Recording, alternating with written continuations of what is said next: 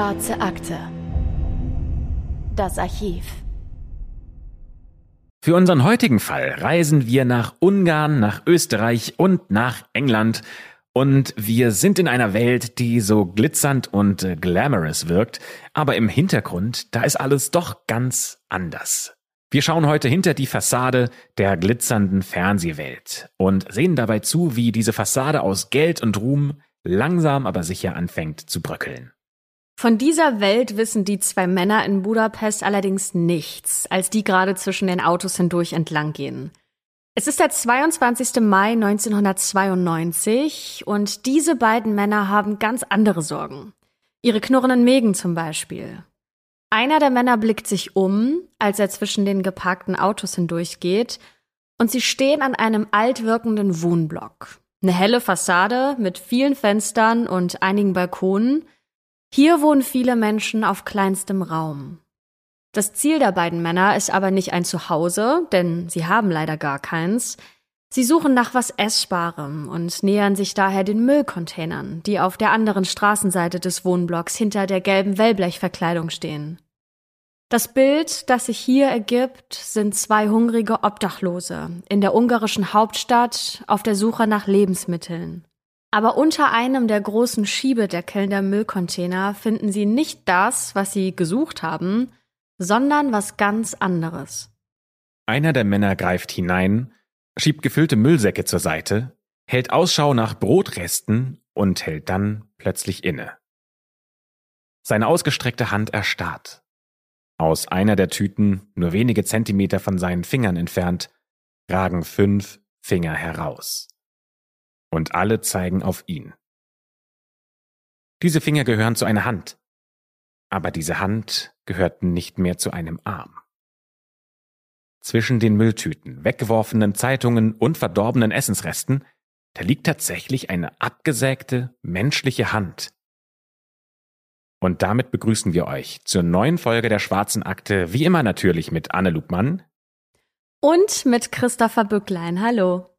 In der heutigen Folge geht es um Macht. Es geht aber auch um Geld und um Gier. Um das Fernsehen und eine glitzernde Medienwelt, hinter deren Mauern es so blutig zugeht, dass der heutige Fall zu den spektakulärsten Verbrechen der österreichischen Geschichte zählt. Der Anfang ist aber alles andere als glamourös, wie ihr ja gerade schon gehört habt, denn er spielt sich in einem Arbeiterviertel in der ungarischen Hauptstadt Budapest ab. Vor einem Müllcontainer, in dem zwei Obdachlose eine Tüte mit einem grausigen Inhalt gefunden haben, nämlich einer abgetrennten menschlichen Hand. Der Polizist, der von den Wohnungslosen verständigt wird und zum Fundort fährt, der erinnert sich später, wie die Hand zwischen den Müllsäcken herauslugte. In der Dokumentation Anwälte der Toten führt er die Journalisten an den Fundort. Es bleibt aber nicht der einzige Fundort. Denn die Polizei ist sich ziemlich sicher, dass noch mehr Pakete mit gruseligem Inhalt geschürt worden sein müssen. Und mit Verstärkung macht sich die Polizei jetzt auf die Suche und durchkämmt mehrere Müllcontainer in der Nachbarschaft. Und es dauert leider auch gar nicht lange, bis sie tatsächlich fündig werden. Beim Gerichtsmediziner landen am 22. Mai 1992 insgesamt 17 Plastiktüten auf dem Tisch. Auch für einen Mann, dessen Job der Tod ist, war dieser Fall bestimmt nicht leicht. Im Internet findet man sogar ein Foto von allen 17 Inhalten dieser Plastiktüten und das ist wirklich schwer zu ertragen. Ähm, und genau aus diesem Grund verlinken wir euch dieses Bild nicht. Das wollen wir nicht, dass ihr euch sowas antut. Alleine, dass wir euch das erzählt haben, empfinden wir schon als schlimm und krass genug. Und wenn ihr nicht noch mehr davon hören wollt, äh, wenn ihr nicht noch ein paar Details erfahren wollt, dann empfehlen wir euch, die nächsten 30 bis 40 Sekunden zu überspringen. Von dieser Leiche sind Kopf, Arme, Torso und Beine in Einzelteile zersägt und verpackt worden. Der Mediziner zeigt in einer Fernsehdoku auch verpixelte Fotos des, Zitat, angeblichen Kopfteils. Und dieses Kopfteil, das scheint entstellt zu sein, was an vielen Schusslöchern liegt, die aus nächster Nähe in den Nackenbereich des Toten abgefeuert worden sein müssen. Der Gerichtsmediziner arbeitet stundenlang an der Rekonstruktion des Gesichts und er wäre dabei wie ein plastischer Chirurg vorgegangen. Er macht unter anderem einen Gipsabdruck vom Kopf. Und diese Arbeit ist für die Polizei besonders wichtig, denn die wissen ja noch gar nicht, wer dieser Tote ist und dass sie sich ein Bild davon machen können, wie diese Person ausgesehen haben könnte, das würde denen extrem weiterhelfen. Ja, und schließlich haben die Ermittelnden ein Foto, wie das Gesicht des Toten ausgesehen haben könnte, und geben dieses weiter an die Presse. In Budapest und Umgebung meldet sich aber niemand, der den Toten kennt. Erst am 12. Juni, also genau drei Wochen später, da klingelt bei der ungarischen Polizei das Telefon. Und es sind die Kollegen aus Österreich am anderen Ende der Leitung. Und die glauben zu wissen, wer der Tote ist. Dass sich die Polizisten aus Österreich mit einer Leiche aus Ungarn befassen, das ist ein totaler Zufall, denn eine Ungarin, die mittlerweile aber in Österreich wohnt, die sitzt im Juni 1992 an ihrem Küchentisch und liest eine ungarische Zeitung. Auf einer Seite sieht sie das Polizeifoto des unbekannten Toten aus Budapest und bleibt irgendwie daran hängen.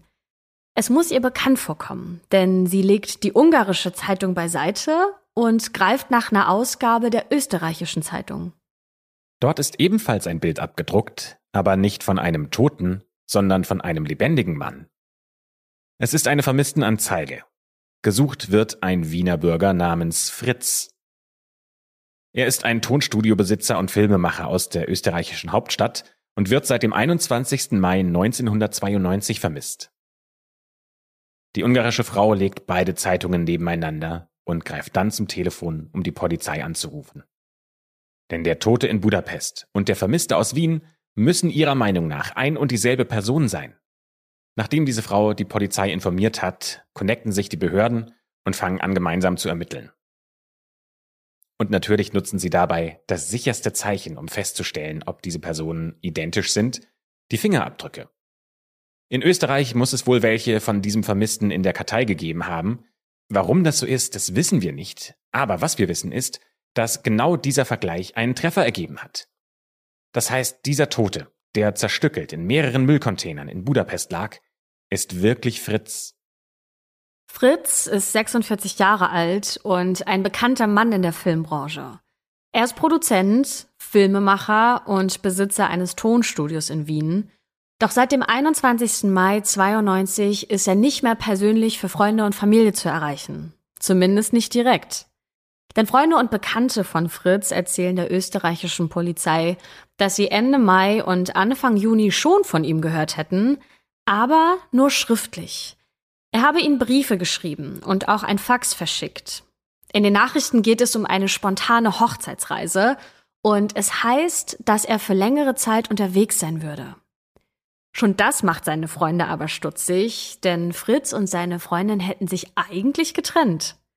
Von einer neuen Liebe wüssten sie gar nichts, aber es wäre ja auch nicht verboten, mit jemandem durchzubrennen, zumal die Freunde wenig später sogar eine Postkarte aus London bekommen, aus England. Ist Fritz also für seine spontanen Flitterwochen nach England gereist? Seine Freunde haben da noch so ihre Zweifel. Vor allem kommt ihnen eine Sache verdächtig vor. Fritz hat sein ganzes Vermögen an einen Generalbevollmächtigten abgegeben. Davon hat er auch in seinen Briefen geschrieben.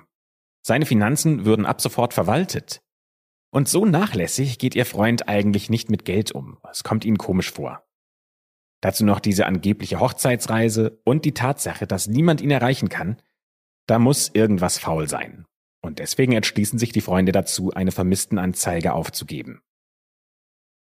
Zusätzlich zu dieser Vermisstenanzeige heuern sie noch zusätzliche Polizisten an, das sind Ermittler, die eigentlich gerade Urlaub haben und von Fritz Freunden bezahlt werden, um nach London zu fliegen und zu schauen, was dort los ist. London ist der einzige Hinweis, den sie jetzt haben, denn von dort kam ja die Postkarte und das ist das letzte Lebenszeichen von Fritz. Zumindest scheint es so. Denn all das passiert, bevor die Polizei herausfindet, dass Fritz schon seit Wochen tot ist und seine Überreste auf einem Tisch in der Gerichtsmedizin in Budapest liegen.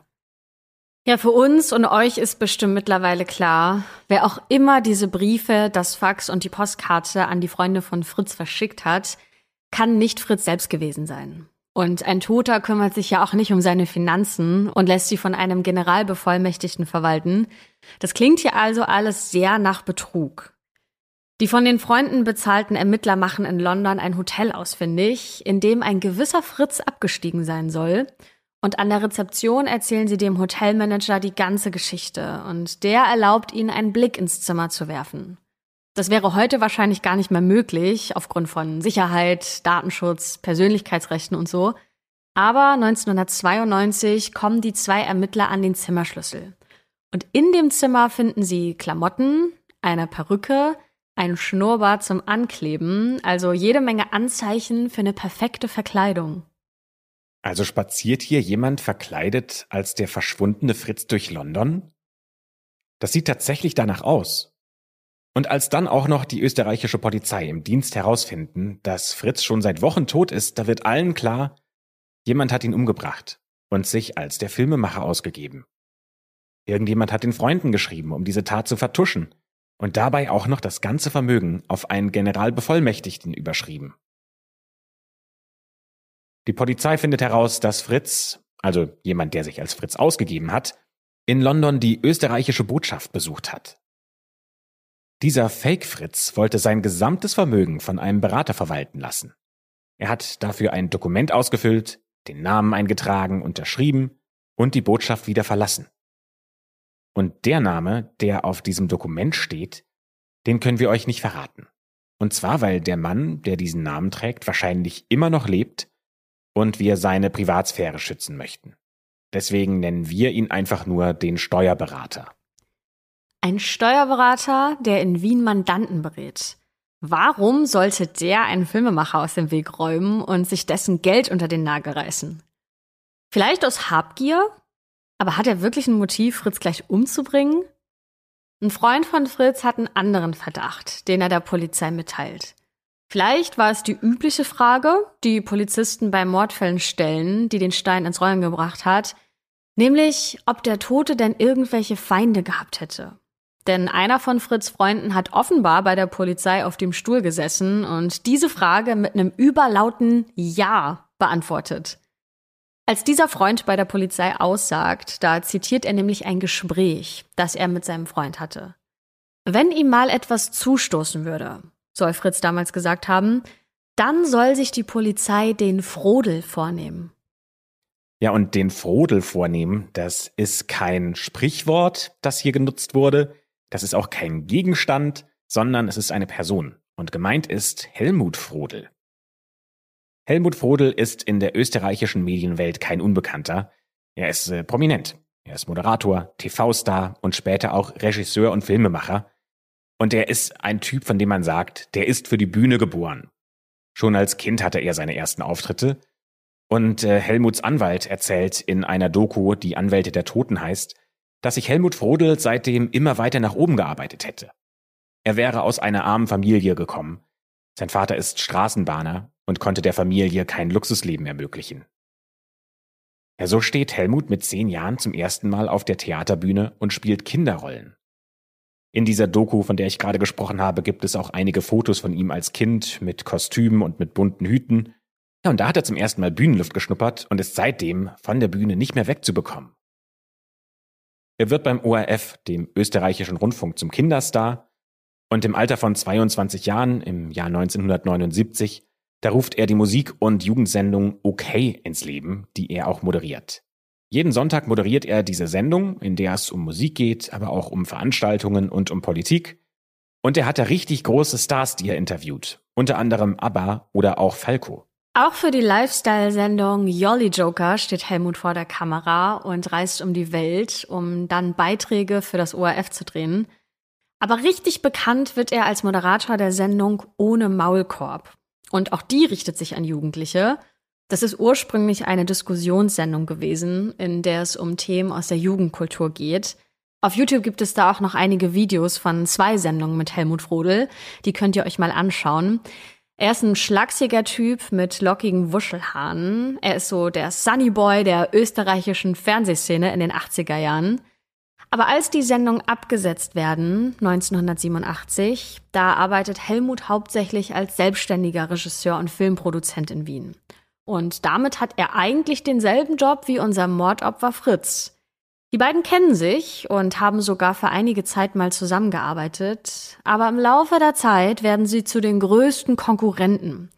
Also sagen wir mal, wie es ist. die werden fast schon zu Erzfeinden. Die kämpfen um jeden Auftrag auf dem Fernsehmarkt, denn die Branche ist generell umkämpft und nicht immer geht's hier mit fairen Mitteln zu. Helmut Frodels Anwalt erklärt in der Anwälte der Toten Doku, dass zwischen den beiden so ein dauerndes Hin und Her bestand. Mal war der eine besser als der andere und dann umgekehrt, und mal hat der eine dem anderen die Jobs streitig gemacht und umgekehrt war es genauso. Das zeigt uns zwei Dinge. Zuerst, die beiden ehrgeizigen Filmproduzenten liefern sich schon seit Jahren einen Konkurrenzkampf in der Branche. Und Nummer zwei, Helmut Frodel scheint finanziell in Schwierigkeiten zu sein. Denn sein Anwalt, der spricht in dieser Dokumentation von Helmuts ausschweifendem Lebensstil. Ja, und dass das wohl so gewesen sein muss, das findet auch die Polizei heraus. Denn die Ermittlungen ergeben, Helmut Frodel ist ziemlich verschuldet. Der braucht wohl dringend Geld.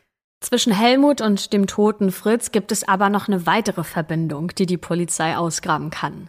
Denn die finden einen Brief, den diesmal der echte Fritz vor seinem Tod an das Sozialministerium geschrieben hat. Und dieser Brief hat echt in sich, denn in dem Schreiben beschwert sich Fritz, dass sein Konkurrent Helmut angeblich einen Beamten besticht, um so mehr Aufträge als Filmproduzent zu bekommen denn es geht zum Beispiel um Werbespots, die dann beim ORF laufen und später wird eben dieser Beamte sogar verurteilt und gefeuert. Dieser Brief ist für Helmut Frodel natürlich ein Skandal, denn wenn das rauskommt, dann wäre er bestimmt geliefert. Und zu seinen Geldsorgen kommen also noch Korruptionssorgen dazu. In dem Buch Vermisst spektakuläre Fälle im Visier der Fahnder von Christian Mader, da steht zum Beispiel, dass Fritz Helmut mit einer Anzeige gedroht hätte. Das sind durchaus schon zwei sehr starke Motive, denn Helmut Frodel ist in die Ecke getrieben, weil Fritz herausgefunden hat, dass der einen Beamten schmiert, um mehr Aufträge zu bekommen. Und er hat Geldsorgen, die sich ja mit dem Vermögen von Fritz ganz einfach in Luft aufgelöst hätten. Nicht nur, dass er damit seinen Konkurrenten aus dem Weg räumen würde, denn ihr erinnert euch, dass das Vermögen des toten Fritz ja gestohlen wurde, in Anführungszeichen, also auf eine andere Person überschrieben wurde. Aber diese Person ist ja der Steuerberater und nicht Helmut Frodel. Wenn es jetzt also noch irgendeine Verbindung zwischen dem Steuerberater und Helmut Frodel geben würde. Und ihr habt's wahrscheinlich schon geahnt, natürlich gibt es die. Helmut Frodel und der Steuerberater, die kennen sich. Und zwar nicht über fünf Ecken, sondern die beiden sind befreundet. Also fassen wir mal zusammen. Der Erzfeind des Mordopfers Fritz hat ein Motiv, seinen Rivalen aus dem Weg zu räumen, weil er Geldsorgen hat und natürlich, weil sein Rivale ihm Schwierigkeiten wegen eines korrupten Beamten machen könnte. Und Helmut ist befreundet mit dem Steuerberater, auf dessen Namen das gesamte Vermögen des Toten überschrieben wurde. Da kann doch irgendwas nicht Zufall sein. Das Einzige, was noch nicht geklärt ist, ist die Verbindung nach Budapest. Wieso ist Fritz eigentlich nach Ungarn gefahren? Warum wurde er ausgerechnet dort umgebracht? Haben Helmut Frodel und der Steuerberater irgendwas damit zu tun? Auf diese Fragen hat die österreichische Polizei keine Antwort. Dafür aber die ungarische Polizei. Denn dieses Mal rufen sie bei ihren Kollegen in Österreich an. Die Polizisten stehen in einer Wohnung in einem Arbeiterviertel von Budapest, die auf einen gewissen Steuerberater angemeldet ist. In dieser Wohnung haben die Ermittler eine Entdeckung gemacht, die es in sich hat. Wie genau die Polizei in Ungarn auf diese Wohnung gestoßen ist, das wissen wir leider nicht. Vielleicht haben sie nach kürzlich vermieteten Räumen gesucht oder sie hatten schon den Namen des Steuerberaters vom Dokument aus der österreichischen Botschaft in London. Wie auch immer, die Ermittler finden eine Wohnung, die von dem Steuerberater angemietet wurde. Und als sie sich Zutritt zu dieser Wohnung verschaffen, da machen sie im Badezimmer eine Entdeckung. Genauer gesagt, in der Badewanne. Denn in der Badewanne finden sie dunkelbraune Flecken und ihnen ist sofort klar, hierbei muss es sich um getrocknetes Blut handeln. Und das ist nicht das Einzige, was sie finden, denn sie stoßen auch auf Leichenteile. Beides wird eindeutig dem toten Fritz zugeordnet. Das heißt, die Polizei steht hier ziemlich sicher gerade am Tatort. Aber wenn Fritz in einer Wohnung in einem Mehrfamilienhaus erschossen und anschließend zerstückelt wurde, dann hätten die Nachbarn doch bestimmt irgendwas mitbekommen oder gehört. Denn es wurden ja mehrere Schüsse mit einer Waffe abgefeuert. Die hätte man zwar vielleicht noch mit einem Schalldämpfer erklären können, Aber selbst wenn so einer benutzt wurde, dann hätten die Nachbarn ja das Zersägen der Leiche hören müssen. Und es wurde tatsächlich was gehört, aber die Nachbarn haben sich nichts dabei gedacht, zumindest nichts Schlimmes. Die haben gedacht, dass da bestimmt gerade renoviert wird und sich so diesen Lärm erklärt. Denn eine Nachbarin aus dem dritten Stock, die erzählt der Presse später, dass schon Tage vorher ein Mann an ihre Tür geklopft hat und erklärt hat, dass in seiner Wohnung gerade Bauarbeiten stattfinden würden. Also wenn es mal lauter wird und sie irgendeinen Lärm hört, dann soll sie sich bitte keine Sorgen machen, da wird gerade nur umgebaut. Ja, das ist schon krass. Und was die Polizei daraus schließt, ist, dass die Täter den Mord an Fritz eindeutig geplant haben müssen. Sie haben schon Tage vorher die Nachbarn darauf vorbereitet, dass es Lärm in der Wohnung geben könnte. Sie haben geplant, den Mann in dieser Wohnung zu töten und zu zerstückeln und haben nur für diesen Plan die Wohnung angemietet. Und wir sprechen hier von Sie, weil für die Polizei klar ist, dass Helmut Frodel und der Steuerberater diese Tat gemeinsam durchgezogen haben müssen.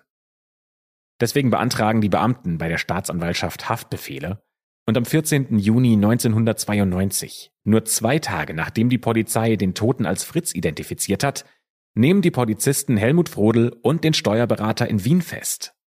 Aber eine Sache ist immer noch nicht ganz klar. Was wollte Fritz eigentlich in Budapest? Und wie haben die beiden es geschafft, ihn nach Ungarn zu lotsen? Ja, die Antwort auf diese Frage ist eigentlich ganz einfach, nämlich mit Hilfe eines Lockvogels. Auf der Titelseite der oberösterreichischen Nachrichten werden 1992 vier Fotos abgedruckt. Und die Menschen, die darauf zu sehen sind, die spielen die Hauptrollen in einem von Österreichs krassesten Kriminalfällen überhaupt. Ein Foto von Helmut Frodel, eins vom Steuerberater, eins vom Opfer Fritz und das vierte von einer dunkelhaarigen jungen Frau. Diese Frau heißt Bisa und Bisa ist der Lockvogel. Werbung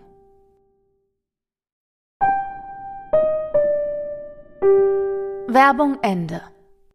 Bei den Polizeivernehmungen kommt heraus, was am 21. und 22. Mai 92 wirklich in der Wohnung im ungarischen Budapest passiert ist. Denn die Tat haben Helmut und der Steuerberater tatsächlich schon länger geplant.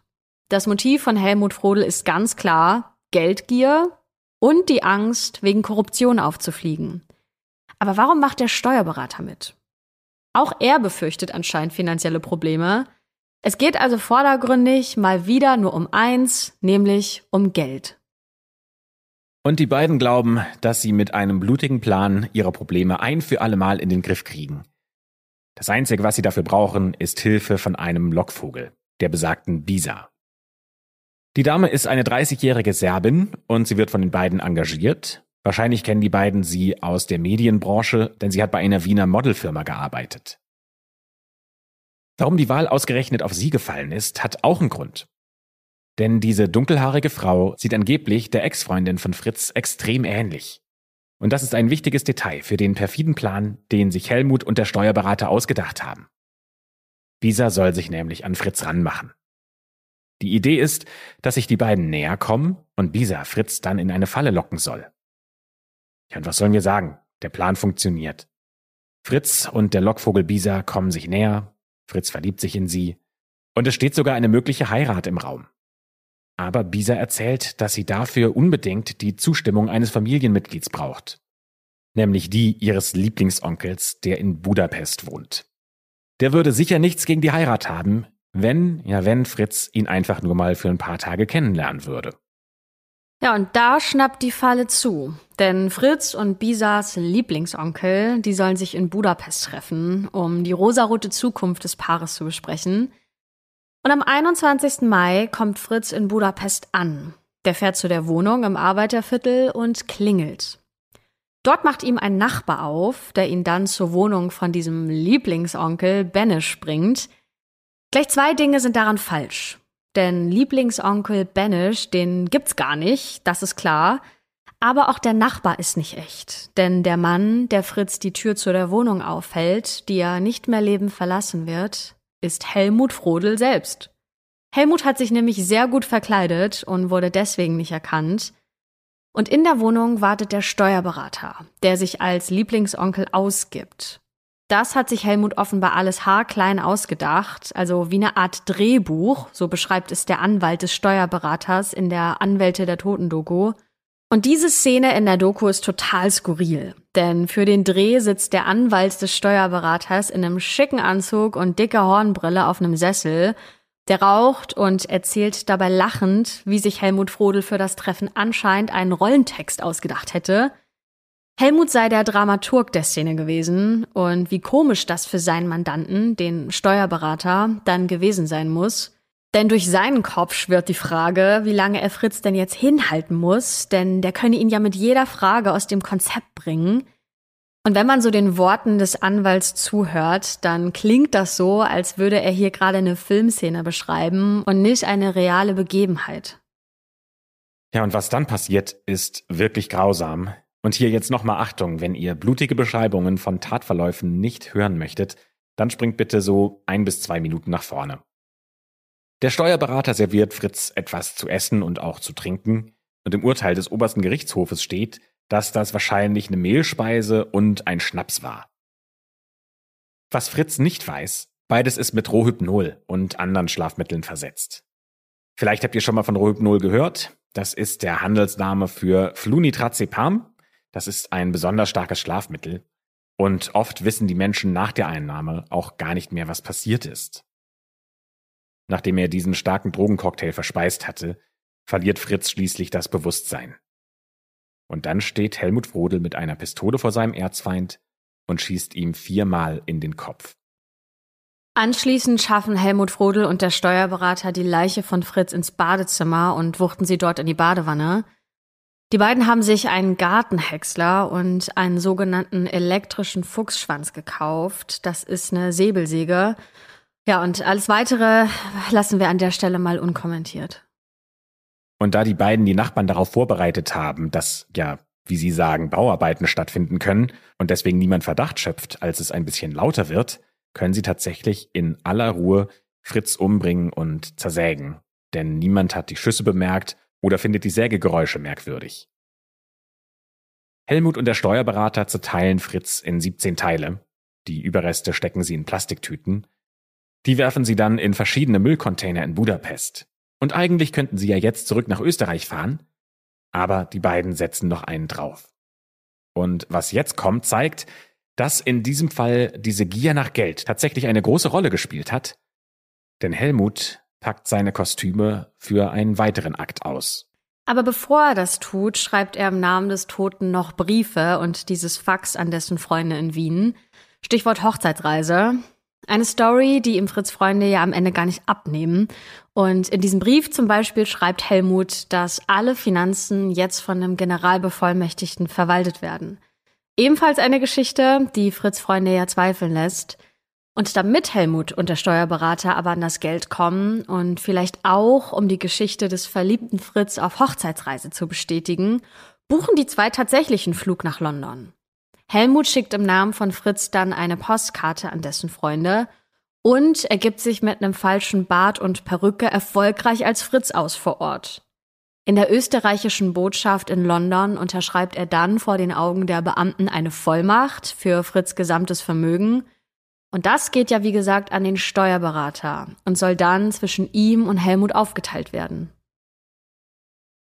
Am 14. Juni etwas mehr als drei Wochen nach dem Mord werden Helmut und der Steuerberater verhaftet und sitzen in Untersuchungshaft. Aber der Prozess lässt mehr als ein Jahr auf sich warten und bis dahin passiert tatsächlich auch noch so einiges. Denn während Helmut in Untersuchungshaft sitzt, schreibt er ein Buch. Und dieses Buch ist keine Biografie oder sowas in der Richtung, was man jetzt vielleicht erwarten würde, sondern er schreibt einen Psychothriller. Der heißt Außer Kontrolle im Netz der Agenten. Dieses Buch kommt am 1. Januar 1993 raus, fast ein Jahr bevor der Prozess gegen ihn und den Steuerberater beginnt. Dieses Buch handelt von einer Agentengeschichte. Und offenbar hat Helmut versucht, genau diese Geschichte der Polizei zu verkaufen, und zwar als Wahrheit. Es gibt unterschiedliche Zeitungsartikel darüber, was er der Polizei tatsächlich gestanden hat und was er versucht hat, der Polizei als Wahrheit zu verkaufen. Das Mordopfer Fritz soll Kontakte zu Geheimdiensten gehabt haben und gefährliches Insiderwissen haben. Deswegen soll er von einem Auftragskiller umgebracht worden sein. Ja, genau davon handelt sein Buch. Vielleicht will er ja so die Öffentlichkeit von seiner Wahrheit und Unschuld überzeugen. Denn als der Prozess im Dezember 93 endlich losgeht, da erzählt Helmut Frodel offenbar auch vor Gericht diese Agentengeschichte. Denn laut einem Dokument vom obersten Gerichtshof hat Helmut später Revision eingelegt, genau wegen der Agentengeschichte. Denn geglaubt hat ihm seine Stories niemand. Aber bevor wir jetzt alles von hinten aufrollen, der Prozess, der startet am 6. Dezember 93. Es gibt einige Gutachter, die Helmuts Psyche und Gesundheitszustand beschreiben sollen. Und die attestieren ihm eine Persönlichkeitsstörung, und zwar mit narzisstischen Tendenzen. Er soll eine Borderline-Persönlichkeitsstörung haben, schreibt die Zeitung Der Standard. Und Menschen mit so einer Persönlichkeitsstörung sind oft emotional instabil. Sie sind überempfindlich in Beziehungen, haben ein instabiles Selbstbild, extreme Stimmungsschwankungen und sind sehr impulsiv. Die Sachverständigen halten Helmut Frodel aber für voll zurechnungsfähig.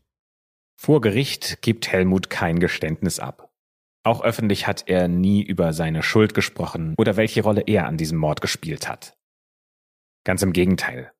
Während des Prozesses beschuldigen sich Helmut und der Steuerberater gegenseitig und die Agentenstory, die wird auch mit in den Prozess einfließen.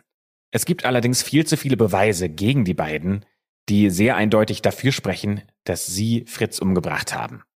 Dieser Prozess zieht sich über mehr als zwei Wochen und am 22. Dezember 1993 spricht der Geschworenensenat die beiden schuldig. Wegen gemeinschaftlich begangenem und heimtückischen Mord. Helmut Frodel wird zu lebenslanger Haft verurteilt und der Steuerberater zu 20 Jahren. Die Staatsanwaltschaft legt gegen das Urteil Revision ein, denn sie findet, dieses Urteil ist nicht hart genug. Und die Revision ist erfolgreich. Auch der Steuerberater wird anschließend zu lebenslanger Haft verurteilt. Die ehemalige Gerichtsreporterin des Spiegels, die heißt Gisela Friedrichsen, die bezeichnet Helmut Frodel nicht als gewalttätigen Typen, sondern eher als ganz schwache Figur. Ein Mann, der offensichtlich mit allen Mitteln versuchte, an die Spitze zu kommen. Und falls ihr euch schon gefragt habt, was denn eigentlich mit Bisa, mit dem Lockvogel passiert ist, die Fritz ja erst in diese tödliche Falle gelockt hat, das haben wir uns auch gefragt. In dem Dokument des obersten Gerichtshofs steht, dass sie immer bestritten habe, in die Pläne von Helmut Frodel und dem Steuerberater eingeweiht gewesen zu sein. Mehr wissen wir über ihr Schicksal leider auch nicht. Helmut Frodel und der Steuerberater kommen ins Gefängnis, Helmut in die JVA Garsten. Auf einer Website wird die Gegend als oberösterreichisches Niemandsland bezeichnet. Allerdings ist es ein ziemlich malerisches Niemandsland. Das Gefängnis ist nämlich in einem ehemaligen Benediktinerkloster untergebracht und sieht von außen eher aus wie ein Ziel für Touristen als für Straftäter. Helmut Frodel sitzt dort jahrelang seine Strafe ab. Die Gefängnisleitung und andere Mitarbeitende bezeichnen ihn als Musterhäftling. 2002 gibt der Anstaltsleiter der Zeitung Der Standard ein Interview und sagt dort, es gibt keine Schwierigkeiten mit ihm. Er verhält sich der Hausordnung entsprechend und ist bemüht, seine Haft ordentlich über die Bühne zu bringen. Die JVA Garsten ist auf einen modernen Strafvollzug eingestellt. Es geht also um die Resozialisierung der Gefangenen und Häftlinge sollen nach ihrer Strafe wieder in die Gesellschaft eingegliedert werden. Denn trotz des Urteils lebenslange Haft heißt es nicht, dass Helmut Frodel sein ganzes Leben im Gefängnis bleiben muss. Nach 15 Jahren haben Häftlinge die Möglichkeit, einen Antrag auf bedingte Entlassung zu stellen. Und lebenslange Haft heißt in Österreich im Schnitt ungefähr 19 Jahre. Und nur ganz selten bleiben Menschen 30 Jahre oder länger im Gefängnis. Diese Möglichkeit hat also auch Helmut Frodel und im Gefängnis selbst arbeitet er in der Anstaltsbibliothek und ist Teil der Theatergruppe, die heißt Ruhestörung. Einmal im Jahr führen sie ein Stück auf und außerdem beginnt er im Gefängnis ein Studium, und zwar das der Theologie. Er liest Skripte in seiner Zelle, erstellt ausführliche Protokolle und Arbeitsaufträge für Seminare und Vorlesungen. Das steht in einer Pressemitteilung von der katholisch-theologischen Privatuni Linz. Und später begleiten ihn Wachen sogar zu Vorlesungen in der Universität. Im Jahr 2009, nach 17 Jahren Haft, stellt Helmut Frodel einen Antrag auf bedingte Entlassung. Und um so eine Entscheidung zu fällen, da gibt es erst mehrere Gutachten und Stellungnahmen von psychologischen und psychiatrischen Experten. Und dann geht's auch um sein Verhalten während der Haft. Im Jahr 2009 ist Helmut Frodel 51 Jahre alt. Er hat mittlerweile einen Studienabschluss und arbeitet an seiner Dissertation. Das Landgericht wertet die Gutachten aus und entscheidet, Helmut Frodel wird am 14. Juni 2009 aus der Haft entlassen. Aber er muss einige Bedingungen erfüllen. Helmut Frodel muss sich nach der Entlassung eine Wohnung suchen, er muss einen sozialversicherungspflichtigen Job finden und er muss eine Psychotherapie fortsetzen.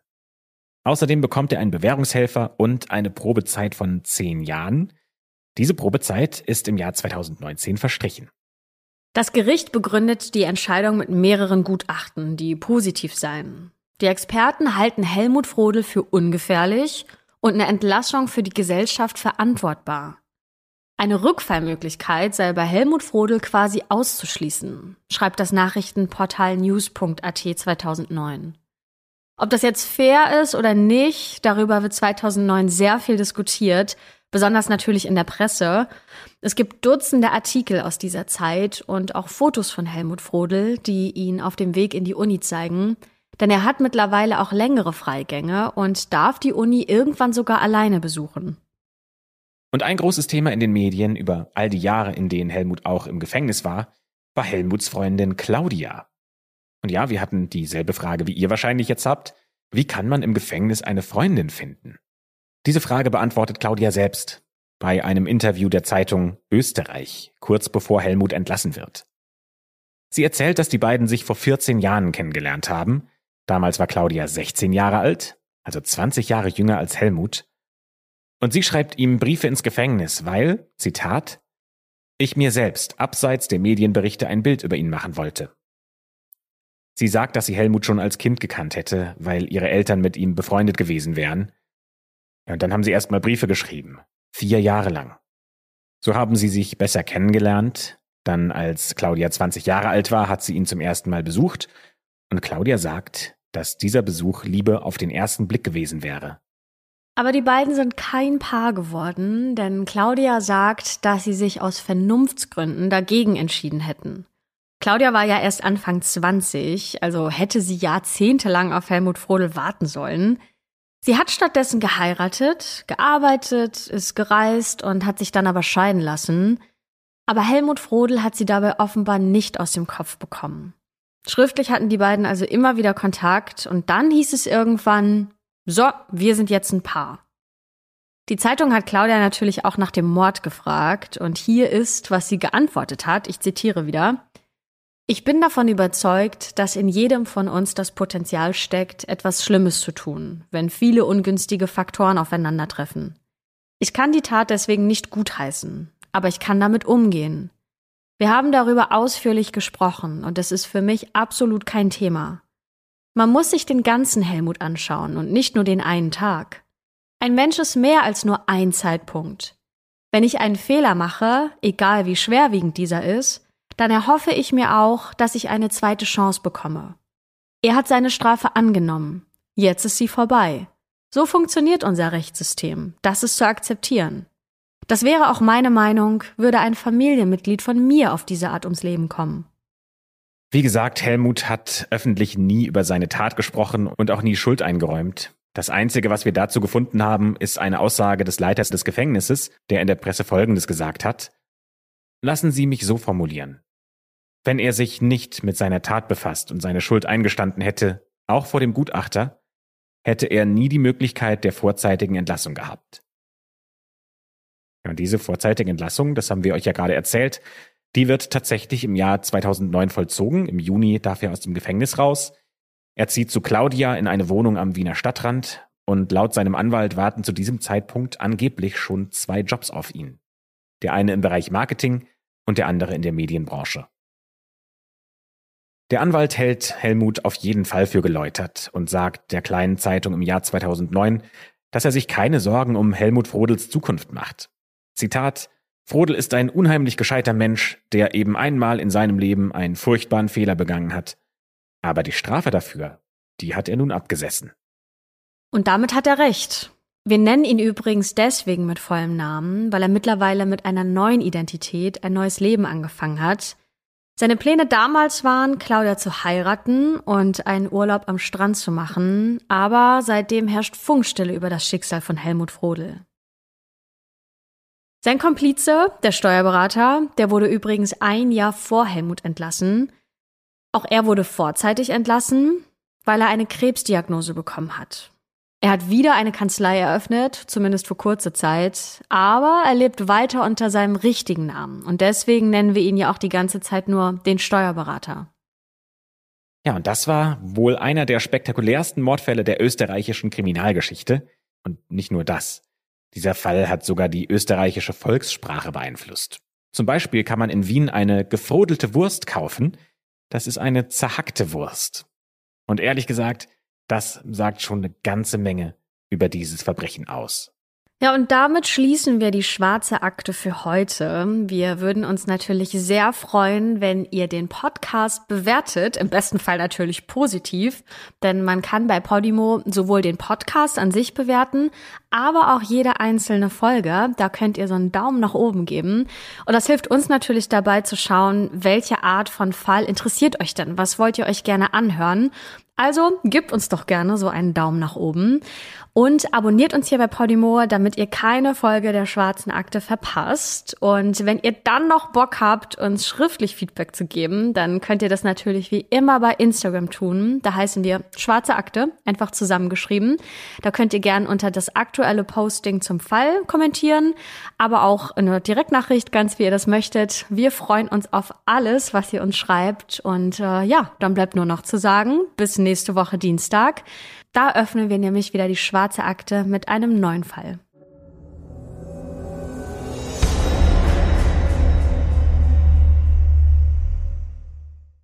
This is your invitation to a masterclass in engineering and design.